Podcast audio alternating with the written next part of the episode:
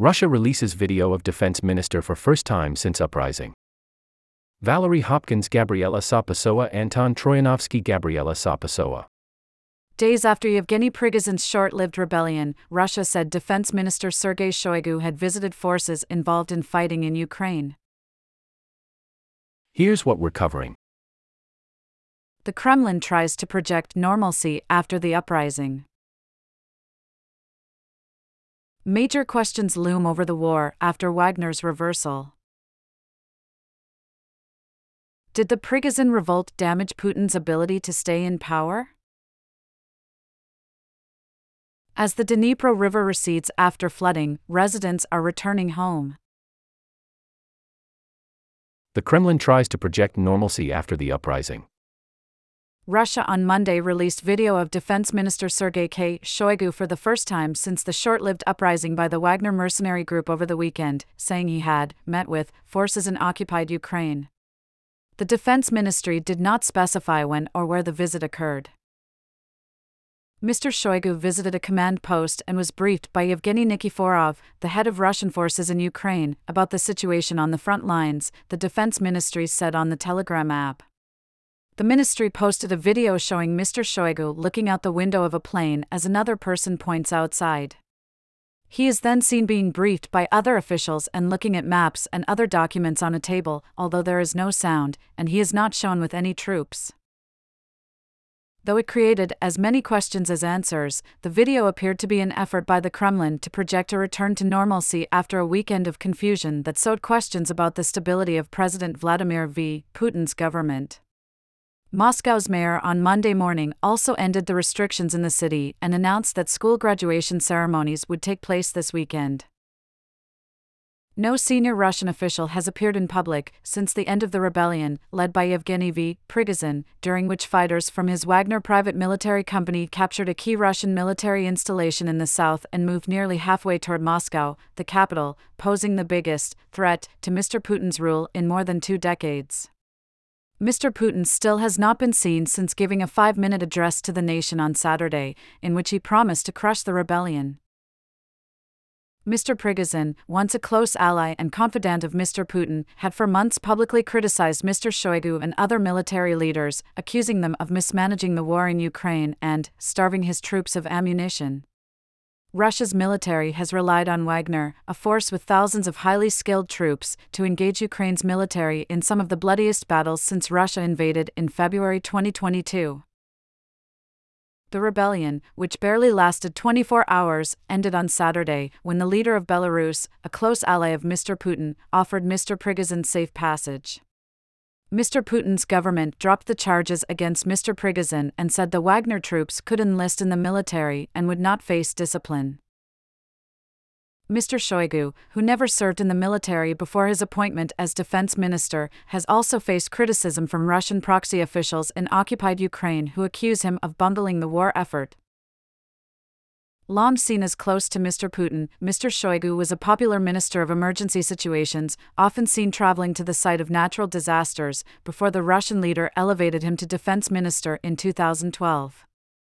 The pair were often photographed together hunting, fishing, and picking mushrooms, including on the eve of the Russian president's 67th birthday in 2019.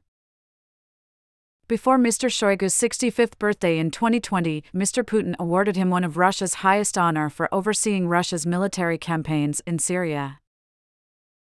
Andres R. Martinez and Valerie Hopkins. Major questions loom over the war after Wagner's reversal.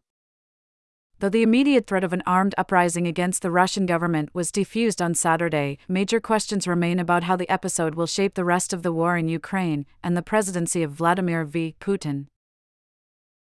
The disarray raised pointed questions in a country that has counted on unity to support its invasion. The world is watching how Russia responds to the rebellion of Yevgeny V. Prigozhin after his Wagner paramilitary group marched toward Moscow and threatened to create a full blown crisis before backing down on Saturday. American officials saw the episode as proof of Mr. Putin's eroding strength. The chaos presented perhaps the strongest challenge to his iron fisted authority in his decades of leading the country. Mr. Prigozhin publicly assailed Mr. Putin's rationale for the war and was labeled a traitor. Hours later, as his soldiers inched closer to Moscow, Mr. Prigozhin agreed to end his brief insurrection. But as of Monday morning, Mr. Prigozhin's whereabouts was unknown. The deal brokered to end his march toward Moscow allowed him to move to Belarus without facing charges in Russia and made it unlikely that he could continue to lead troops in Ukraine. If Mr. Prigozhin abides by the agreement and moves to Belarus, he could potentially still face consequences. Russian special services have sometimes entered Belarus territory to capture its enemies. The immediate impact on the front lines in Ukraine is even less clear. The mercenary force has played a crucial role in the campaign to control parts of eastern Ukraine, particularly the ruined city of Bakhmut. Part of the group will sign contracts with the Russian Ministry of Defense, but it is unclear if the men fighting in Ukraine will remain the aggressive fighting force it has been since the beginning of the invasion. The uncertainty about the future of Wagner's soldiers, especially those that are well trained, could bring some relief for the Ukrainian forces the Ukrainian military could capitalize on the disorder and low morale of the Russian in the fighting zones to make progress in its long awaited effort to reclaim territory that Russia had seized. Daniel Victor and Gabriela Sá Pessoa. Advertisement News Analysis Did the Prigozhin revolt damage Putin's ability to stay in power? President Vladimir V. Putin long styled himself as Russia's guarantor of stability and the uncompromising protector of its statehood. This weekend, Russian stability was nowhere to be found, and neither was Mr. Putin, who, after making a brief statement on Saturday morning, vanished from sight during the most dramatic challenge to his authority in his 23 year reign. In his absence, he left stunned Russians wondering how the leader of a paramilitary group, Yevgeny V. Prigozhin, could stage an armed mutiny on Saturday that threatened to reach Moscow. And it raised uncomfortable questions about the Russian president's future. What did his failure to prevent the revolt mean for their security and his staying power? Russians with ties to the Kremlin expressed relief on Sunday that Mr. Prigozhin's uprising did not spark a civil war. But at the same time, they agreed that Mr. Putin had come off looking weak in a way that could be lasting. Konstantin Remchukov, a Moscow newspaper editor with Kremlin connections, said in a telephone interview that what once had seemed unthinkable was now possible that people close to Mr. Putin could seek to persuade him not to stand for re election in Russia's presidential vote next spring. The idea that Putin is in power and provides stability and guarantees security, it suffered a fiasco on the 24th, Mr. Remchukov said. If I was sure a month ago that Putin would run unconditionally because it was his right, now I see that the elites can no longer feel unconditionally secure.